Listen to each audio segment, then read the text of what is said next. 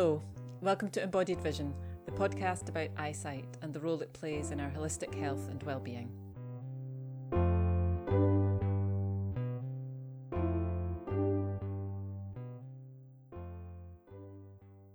So today I am delighted to welcome Julia Galvin, a Bates Method teacher, to come and chat.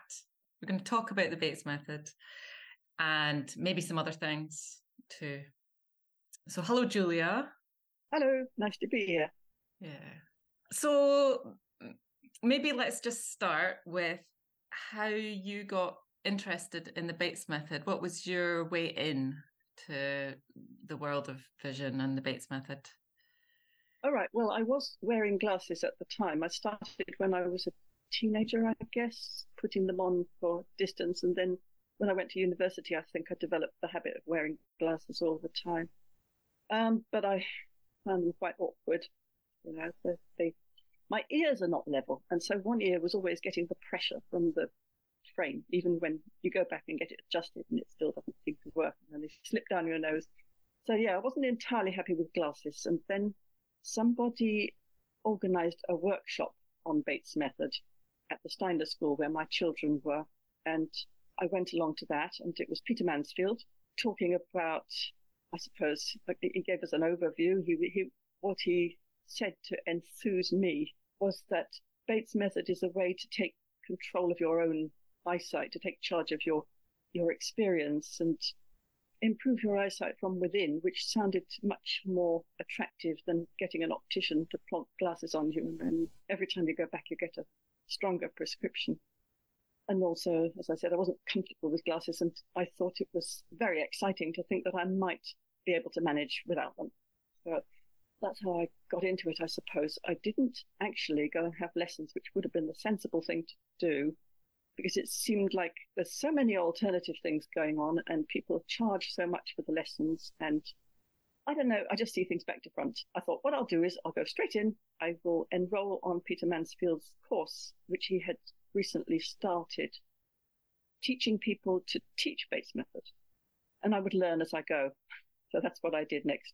Mm-hmm. So you went you went straight for becoming a teacher? I mean, it, it, during the weekends with, with Peter, we were obviously doing work on each other. So it wasn't like, oh, you already know it, you're going to go and teach it now. So yeah, it, it was a good grounding in Bates Method. Okay, so you're there, you're going to Peter's Bates Method teacher training, and you became enthused? What, like? Well, I found the weekends very interesting. Peter, I felt, had a, a very scientific approach. It's like, well, test it out, what happens, you know, observe. And one of the first things he said was, probably, I think, on, on our first meeting in London, the core of the Bates Method is saccadic movement and central fixation. I think probably the whole of the time I've been studying Bates Method has been focused on those things. What is saccadic movement? You know, how, how does it actually work? And this is without having any access to scientific measurement capability. You know, if I, I wished I could have had a a camera that would have observed the small eye movement, so I could really understand how it was going on. And then central fixation, I thought about that for years, because there must be a reason why it works. You know, there must be a, a, a model for explaining how it works and what's actually going on with the eyes, with the central fixation. Mm-hmm. So did you have personal experience of it working? That you you you were excited? I was excited. It took about three months, I think, before I, I got any sign that anything was working for me. You know, I'd spent quite long periods practicing seeing movement and practicing relaxing, and nothing actually happened at all until one day I was sitting in a shop and practicing Bates Method. I was in charge of the shop and nobody was coming in, so I was doing little swing things in the shop. And out of the window across the street, there was a dog grooming parlour with a sign over the door, which was not really visible to me. I'm short-sighted. I can see signs, but I can't read them, you know? And I had been playing with this sign, trying to get it to come into focus, and it didn't. And then just kind of by, I did a bit more swinging and I glanced out of the window and it was suddenly completely clear. It was quite hard to replicate it though.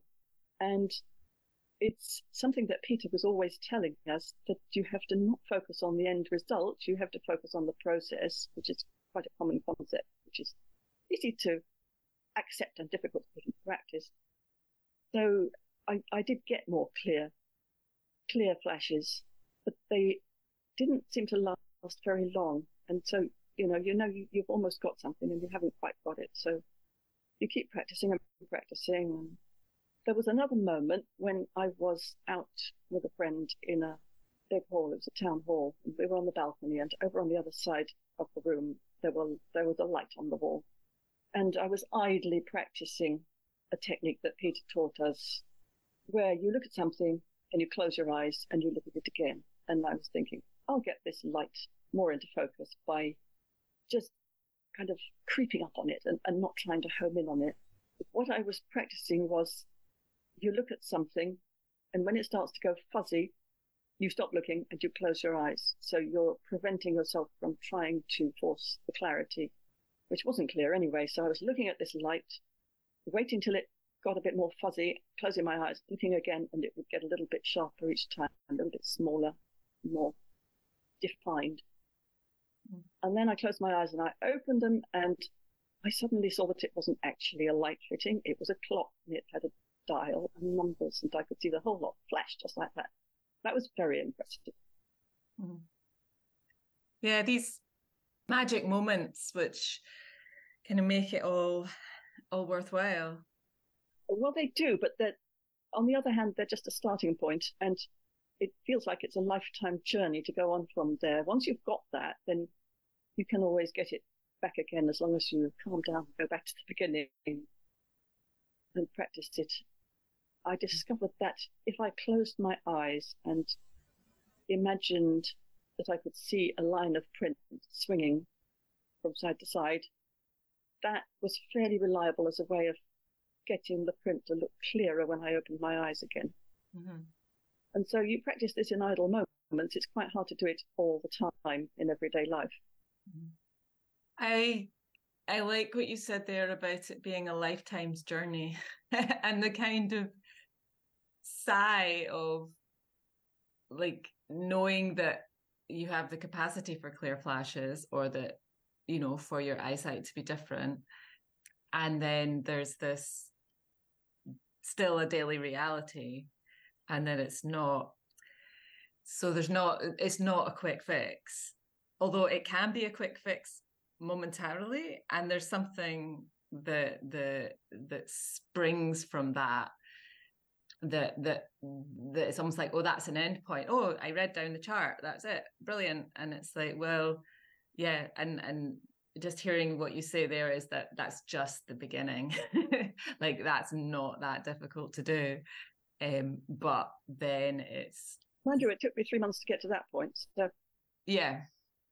Yeah. And, and, and I suppose, you know, people looking for a fortnight or um, whatever, it, it, it, there's just a kind of... Um, uh, I don't know. I, I, I suppose a seriousness to, to, to, to what you're saying, and that it's it's like that that that you're doing it and you're getting something from it. And and I also really like hear what you're saying about that that you're practicing with purely imaginary, like you were just practicing mentally detaching in terms of the light that turned into the clock, and also just practicing imagining the print moving um, as your practice.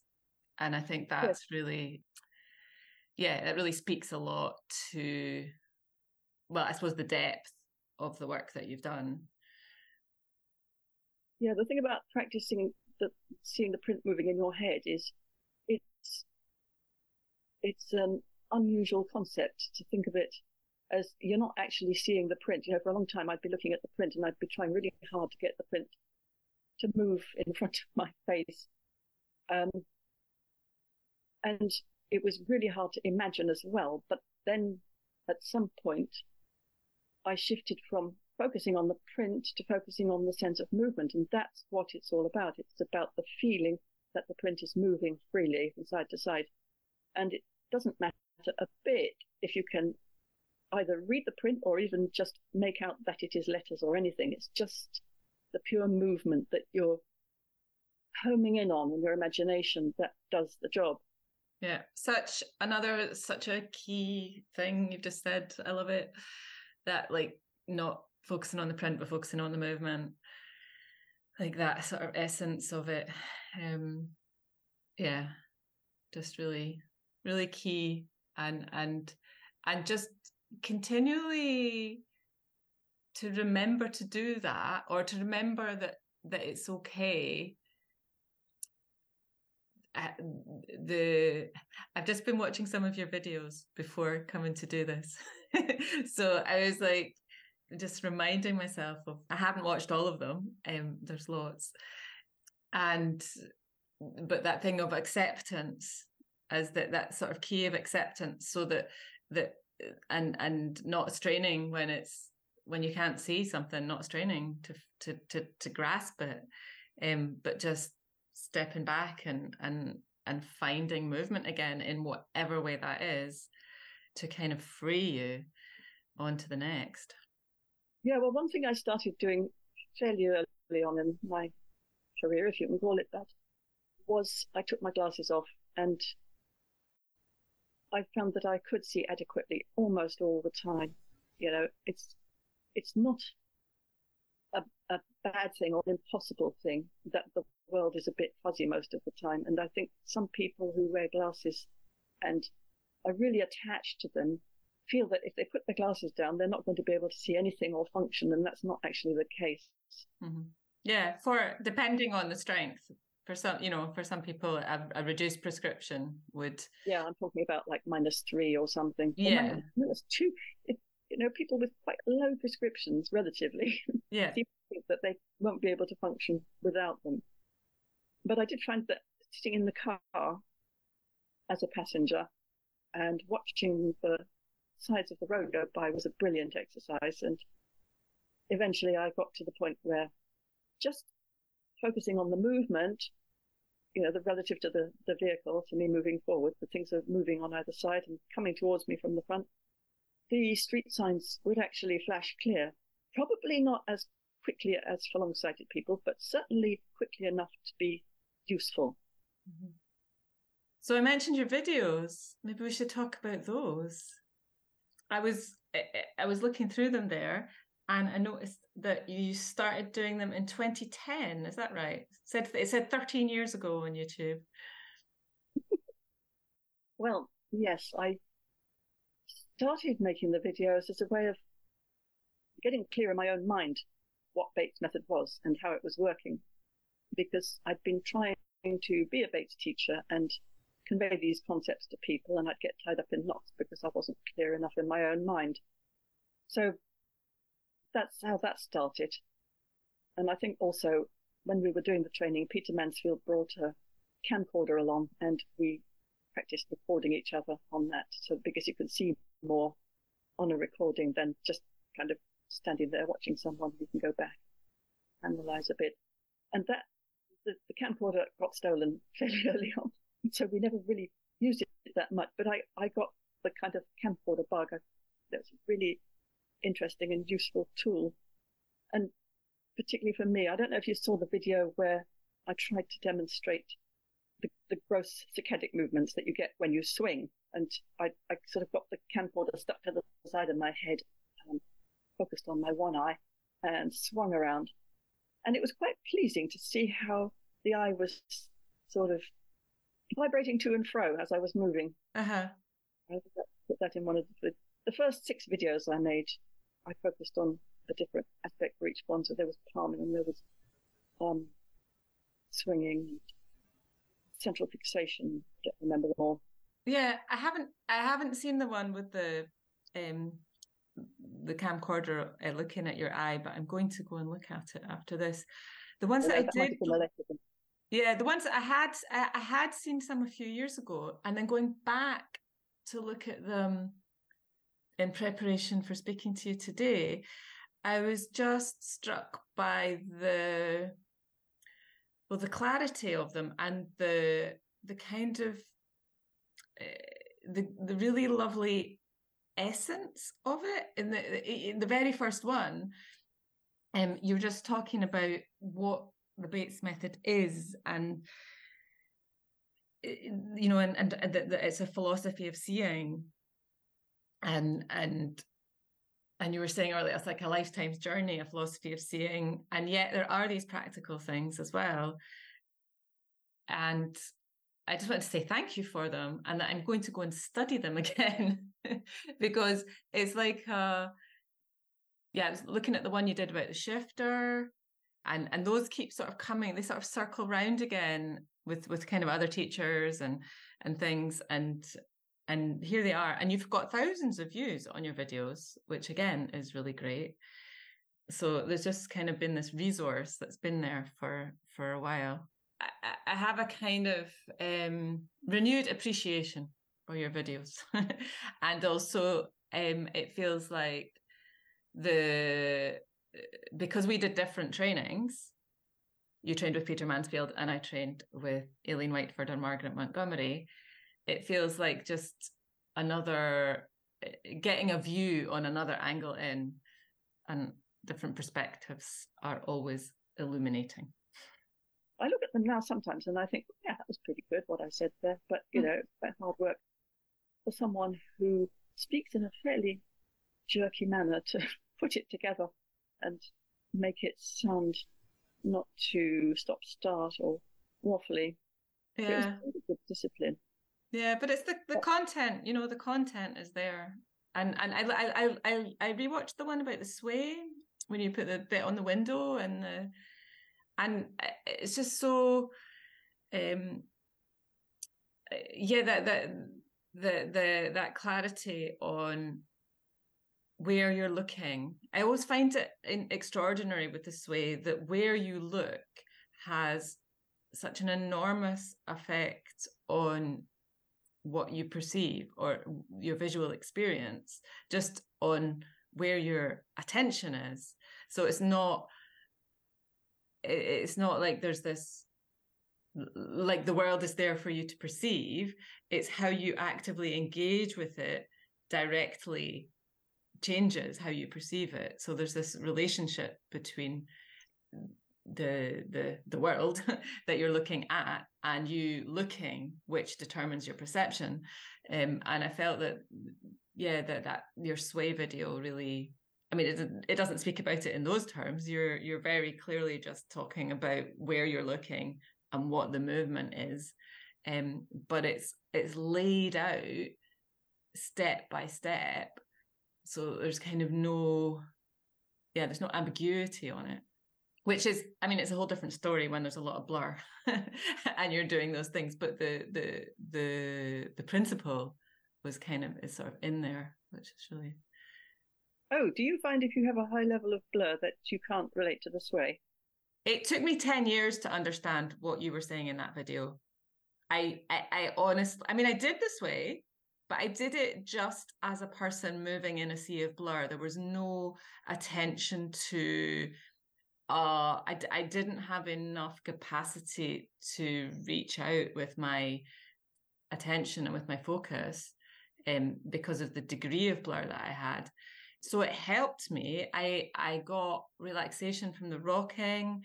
I got, it, it, it obviously did things for me. I found it very stimulating. I couldn't do a lot of it um, at all. Um, I needed to do a lot of palming around it. It was very... Uh, the sway initially was, uh, yeah, very uh, powerful. And then, but yeah, literally a decade. And like one day I was kind of doing it and I was like, oh, so the things that you were explaining in that video, I would not have got at the beginning at all. But then just kind of slowly, as my vision got better, my understanding of those concepts came with it. So like that movement, the movement, because I didn't have foreground and background. They they weren't concepts I had. I just had mush. Um, so it was like that, that what the sway does is gives you, first of all, just foreground and background, if you're like, and then, and then a myriad of relationships in between and all around, you know, there's no kind of end to it. But yeah, at the beginning, no, really. I mean, I could maybe logically understand it, but I had no kind of actual experience of it like that. Yes, well, this is this is the difficult thing about Bates' method, is that it hardly ever gives an instant result, and if it does, you might find you can't replicate it as easily as you hoped. And as you say, it's easy to understand something intellectually, and then translating it into the way your eyes interact with your brain is quite another matter.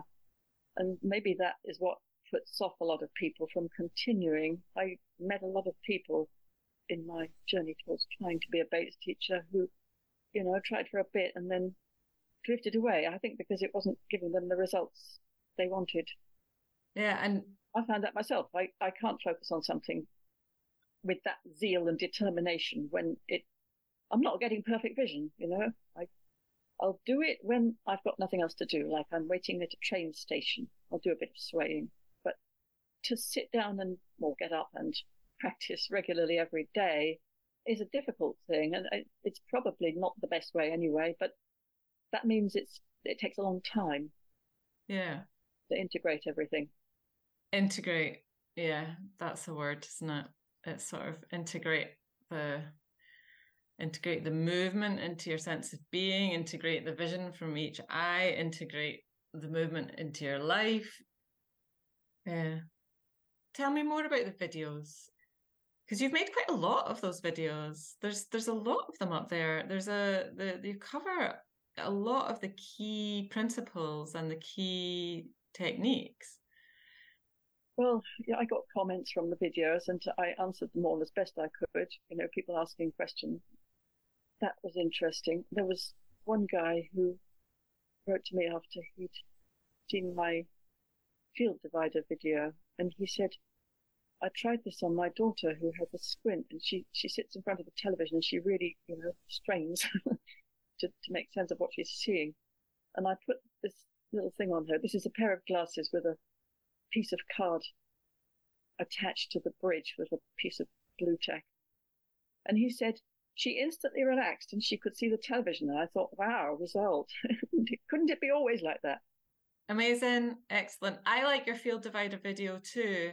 I, when I started taking online clients, um, and I wanted to explain the field divider to them, and I wasn't in the room, so it's it's it's sort of a bit harder. Yeah. Um, I, I referred them to your your video, but that's really nice to hear that people are actually using it and benefiting from it.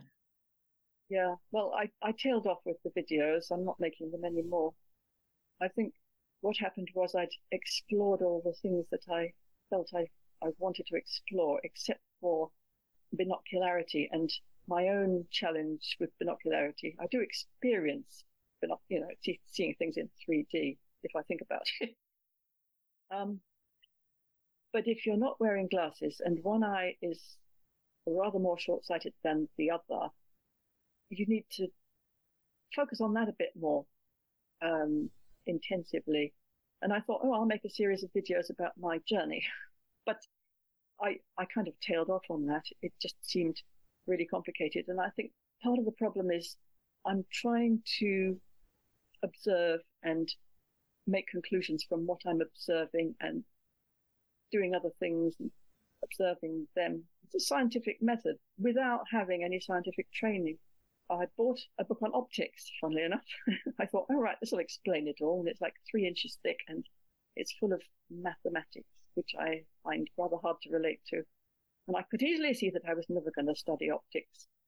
There's optics. And then if if if we're going if we're going down the science route for this conversation, which might be, the when I was reading, reading Peter's book, uh, a few weeks ago, he's got a bit at the beginning with this quote from Helmholtz at the start of his Treatise on Physiological Optics, which is the the the kind of tome that uh, structures the field of optometry, which is the field which gives people glasses in the first place. And it, it, so this is in the introduction to Peter's book, um, The Bates Method. And it says, when Hermann von Helmholtz compiled his Treatise on Physiological Optics, his declared intention was to achieve a synthesis, to chart a path through the labyrinth. Revealingly, in his preface, we read, finally, however, an effort had to be made to introduce law and order in this region and to rid it of the curious contradictions which have heretofore impeded progress. I have proceeded in the conviction that law and order, even if they are not fundamentally sound, are better than contradictions and lawlessness. So for me, that means that Helmholtz took the optics, the sort of physics of optics, of lenses, which the mathematics works perfectly um, on lenses outside the eye, and applied all those theories into our eyes, um, which works in lots of ways. I mean, glasses do make us see better down the chart, but it, it's like overlaid a layer of theory on top of lots of experience and kind of negated the experience. So now, if there is an experience, like what happens with the Bates method, which does not fit into those theories, then it is dismissed as not happen not having happened. That, this is a common failing of scientists. They get a pet theory and everything has to conform to that. But I'm interested that you've written a whole treatise on central fixation, because this is one of the things that was bugging me. And I did a video on central vision, central seeing, and I was trying to describe how it might be functioning. And I'm thinking, well, you're looking at one spot and then in your periphery, something else attracts you and you shift to that spot. And so what you're doing is you're constantly getting things into the center of your vision. And somebody commented on the video that um, the fovea is not actually in the center of the vision. It's a bit offset. I think it's either a bit higher or a bit lower due to the optic nerve exiting. And I thought, that's really interesting. So that doesn't fit my theory. How, you know, it's it's, it's got to have a, a part in the description of how this is working. But I didn't have the science to go any further with that. I just thought it was interesting. And I wonder if you had come across that idea. The thing that I've kind of come to with the central fixation, well, the idea of it that is, I find exciting at the moment, is something that it's in Bates's central fixation chapter, which I'd never I'd never really kind of paid attention to it until I heard Anthony Attenborough talking about it. And he was talking about how the point that we see at the center is is tiny, and the better our vision, the smaller it is. So it becomes a mathematical point.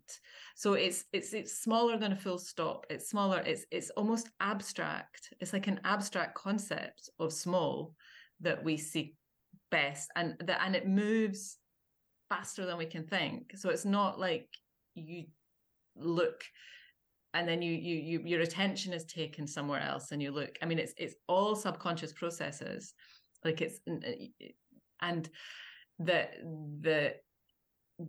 the kind of field of vision around it is kind of infinitesimally large, um, that you want this kind of field of massive field of awareness. You know, you want your periphery open as wide as it can be. You want your mental faculties to be open wide to anything. Um, and yet the detail that you can see is, is a mathematical point. And then all of this becomes, a, becomes abstract in a way, which means it's not, you can't, you can't do it. You can't kind of do central fixation, but all the movement work, the sways, the swings, the relaxation, um, just relaxation and movement encourages that process. Um, is is sort of, that's some of my current thinking on it, which is always evolving with what I read and learn and, and experience from other teachers. Yeah, well, obviously experience is, is the thing. It's fun to speculate about how things actually work mechanically or um, physiologically. In the end, it's what results are you getting, and what how can you change your attitude or your behaviour so you get a more satisfying, more helpful result. Yeah, and that and, and that's it. No, is the vision getting clearer? I did once also get an experience of what Bates called, was it universal swing, universal something? The universal swing, is that? Eff- I think that's what it is. And you're just quite effortlessly seeing everything in your visual field, and you can just kind of look around and it's all there perfectly clear and it all feels completely effortless. But I only got that once. So I don't know if that speaks to my lack of application or um, how difficult it is to reach that point if you're short-sighted. Yeah. I'm sort of, I, I am tempted to ask questions like, oh, what were you doing? And where were you? And uh, going into vision teacher mode about it. Oh, yeah. Well, I tried again in the same place with the same, you know, things. No. Yeah. It's all, it's, it's not really about that, is it? It's, it's about, yeah, again, magic moments. Well, magic moments, even though they are momentary, they are really worth having, because then you've got a benchmark, you know, there's something that you can mm-hmm. reach. And if you if you didn't have them, then it would be terribly depressing. Yes. So yeah, I stopped I stopped researching eyesight because I couldn't I don't know, I couldn't motivate myself, and I wasn't sure if I was observing correctly what was going on. I think it this shows how useful it is to have an experienced person who is a teacher who can Uh, encourage you along and point you in the direction of things that you probably weren't noticing. Yes. Yes, teachers are um, valuable things. Do you still practice the Bates method? Is it is is your are you on your lifelong journey? You can't really get off it once you start, can you? I don't think you get off it. I uh, do a bit here and there. Oh, another thing that I discovered actually worked fairly reliably when you're walking down the street. I found this in some esoteric novel I was reading, and it was described as a, a way of giving yourself fresh energy to go a longer distance than you think you could. So what you do is imagine in your midriff there is uh, a long cable and a grappling hook, and you fixate on a, a distance, a, a point some distance ahead of you, and you imagine, in your imagination, you throw this grappling hook and grapple onto this point in the distance, and then you're gradually winding it in as you move. And I thought I'd try that just to see what happened. And I think that was distracting my attention in some way, so that, in fact, it, it helped everything to become clear around me. It's just, you know, you're focusing on something that's not quite what you think you should be focusing on, and it frees something. It sounds fun. It sounds, it uses your imagination. It uses movement. It's, yeah. And, and like you say, takes your attention from, from your habitual patterns. Yeah. Sounds like a perfect uh, Bates method practice. Yeah. But it, it's a case of, you, You do these things when you're prompted by something that's not quite going right. Like, oh, I'm I'm not seeing clearly. I could be practicing something, and it's I haven't quite internalized it in in the way that you know you you think studying all this. The ideal will be I will change my habits and I will be the perfect person wandering about in in my internal central focus, surrounded by periphery. I remember you saying once that like it's such a simple thing and you can get such benefit from it, and that you you've just wanted yeah. to share that. Yes, and I have shared it. You have, it's, yes. It's about the personal journey. It is, you have to keep remembering that it is actually a journey, and you may never get to the goal that you have kind of shining there in the distance ahead of you, and that's not important really. The important thing is to keep experiencing. I, re- I remember um, Peter once said it's about um, it's about uh, ascribing to a different set of values. Well, it's certainly not the frame of mind that one normally goes about in. Yeah. Something different from that. Yeah, yeah. Yeah, it's interesting how how much there is. I mean, I am still interested because you're confronted with things all the time and you're thinking, oh, why can't I see that? Or oh, that looks clear. Yeah. I often quoted my husband in my videos because we used to go for walks with the dog on the downs and he'd be saying, oh, can you see all those ships on the horizon? And I'd look and I'd change my mindset because normally I go around in a kind of internal fog and don't even notice anything. It's probably one of the reasons why I'm short-sighted. But so he's looking at all these ships and saying, oh, I can see seven ships on the horizon. So I'm kind of scanning the horizon from end to end and back again in a very Batesy, swingy sort of a way. And they come clear. And it's like, oh, yeah, I can probably not see them as clearly as you, but uh, that is a useful thing to point out, that there are ships and one can notice them. And he always had very good sharp distance vision. He's seventy-five now, and in the last few years, I have noticed he's had to buy glasses for reading. I always thought, oh, he's got such perfect vision. And, you know, people say, oh, I've I've cured so-and-so of their presbyopia. And I'm thinking, what does it mean to cure someone of presbyopia? If someone who's had perfect eyesight all their life and is constantly looking at details and enjoying the visual world suddenly loses their near sight or finds it difficult to focus on the near point. Um, what does that say about the theory? You know? Yeah, I, I feel like um, your interest in the science of it and the, the understanding of it. And that's how I am. You don't really get to know yourself until kind of halfway through your life or later. But I, I do have this need to understand things. Mm. No, it's great. And I think it plays out in the videos that, was it they say that the, the, the best way to learn is to teach, and that, that you've done that through your videos, and that the, that that real logic, there's logic in them. Yes, I would say it's the preparation to teach that that teaches you. I mean, obviously you can learn from students if you're actively teaching, but before you teach, you have to work out what it is that you're, you're planning to do and how you're going to do it. And it's that that confronts you with the need to understand what you're mm-hmm. doing. Is there anything that you feel you want to share that we haven't really covered? One of the things that bugged me was the divide between what Bates teachers were trying to do and what optometrists were doing. Because it's like, apart from Aileen having a tame optometrist, I don't think it's general, generally the case that um, there's a meeting ground. And I did discover that there are some optometrists in Hove, I think, somewhere along the south coast, who've got together and formed a group to, they're not Bates teachers, but they, they do vision training for sports people, which sounded rather similar what Bates people were doing.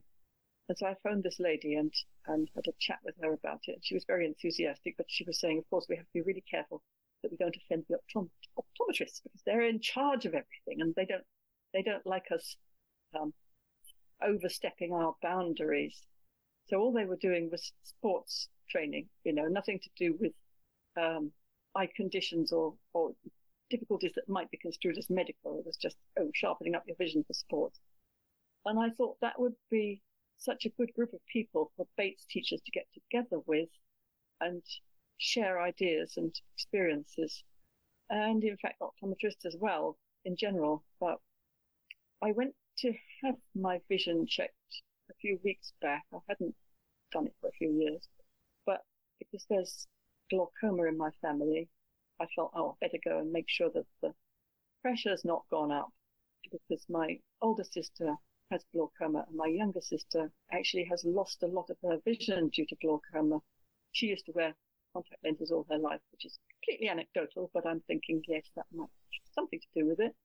Um, so I went to the optician and I said, well, I've only come because I, I have a family history of glaucoma and I really want to have my intraocular pressure tested, and that seems to be the only way you can get it done, is go to the optician.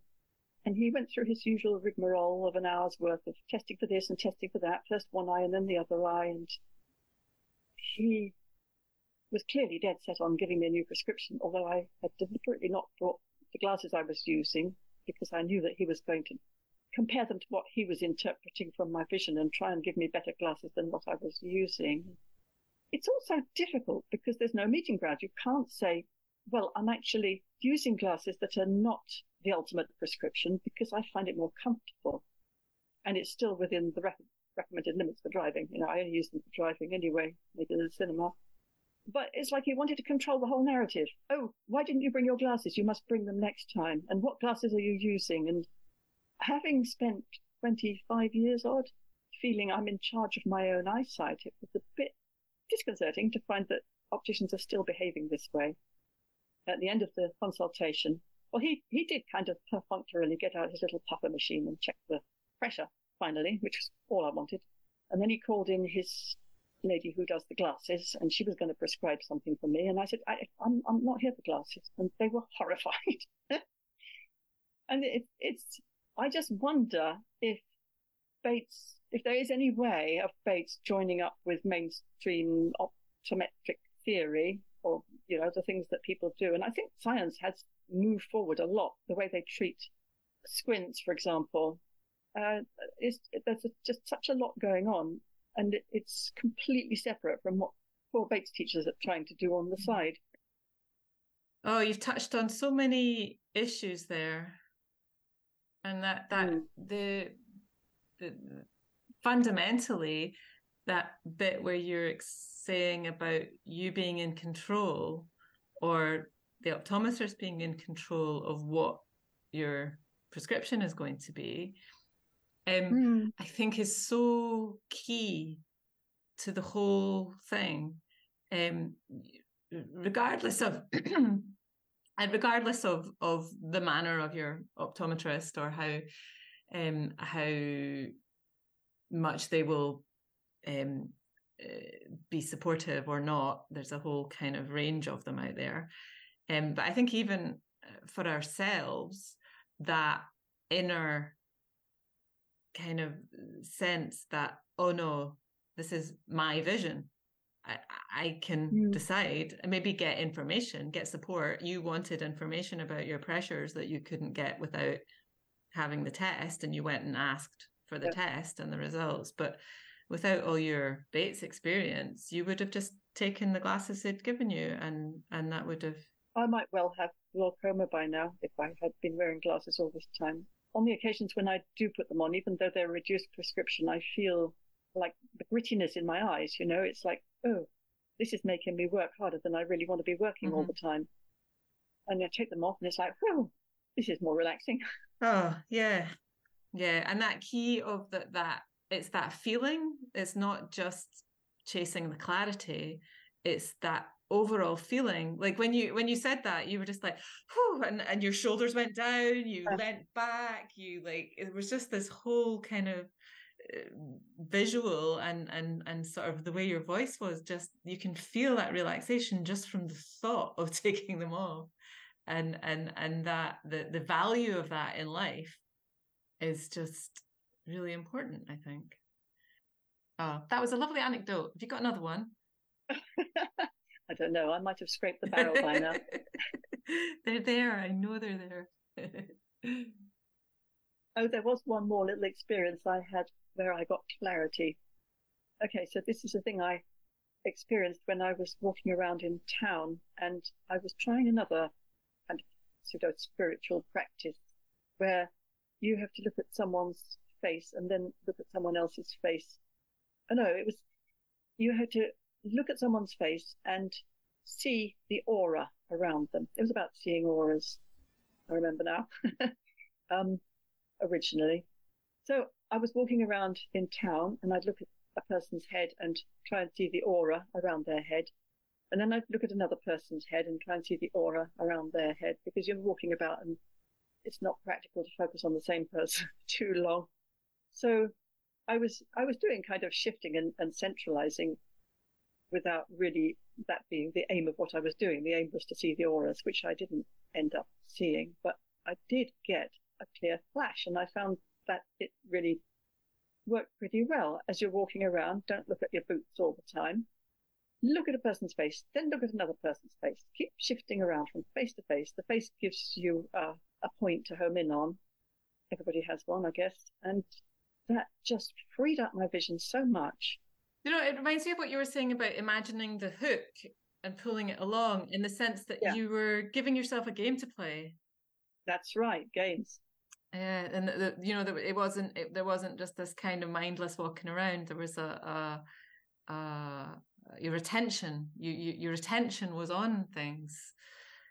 But not in a way that I was deliberately trying to make it clearer. That wasn't the idea at all. It just ended up yeah. that way.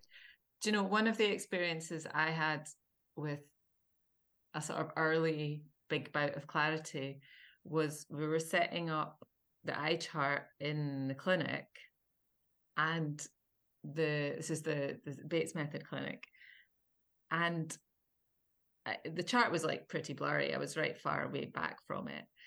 And then somebody asked me um, to check whether the lighting was okay on it. So I looked at the chart with the intention of checking the lighting. So I suddenly had per- a sense of purpose. And when I did that, the chart was clear. But when I was looking at the chart to look at the letters, it was like my inner vision was like, why bother? Like, and then as soon as somebody said, you know, what's the lighting like? And I was like, oh, well, the one on the left, that should go up a little bit. And, uh, you know, there was a, suddenly a reason to see. Um, and I was seeing. That's right. Your your interest and your attention are focused without trying to force anything to yeah. happen. It's, it's a bit like the exercise where you focus on the white and the dark, the difference between the black letters and the white surroundings. Yeah. I think. Yeah, exactly, as well. But no, and, and it, it it opened up as well. Instead of kind of collapsing in on the letters, it was like opening up to the whole field. Yes. Well, that's a good one. Yeah. Well, thank you very much, Julia, for sharing some of your thoughts about vision, and thank you for your videos as well, which um yeah, go and see the videos there. Uh, if you search Happy Sight, Bates Method, Julia Galvin uh, on YouTube, you will find them there. Yeah, well, thank you for having me. And I'm glad somebody's appreciating the videos, because I, I feel they have some value. Um, yeah, there's just rather too many of them, but just, you know, delve in, see what you find. Great. Thank you. Bye-bye. Bye. For more information on Julia Galvin, go to Bates Happy Sight on YouTube. I'm Anna Bambridge, and you can find more episodes and information about classes and workshops at embodied dot vision. If you've enjoyed the podcast, please share it with your friends. Thank you for listening. Goodbye.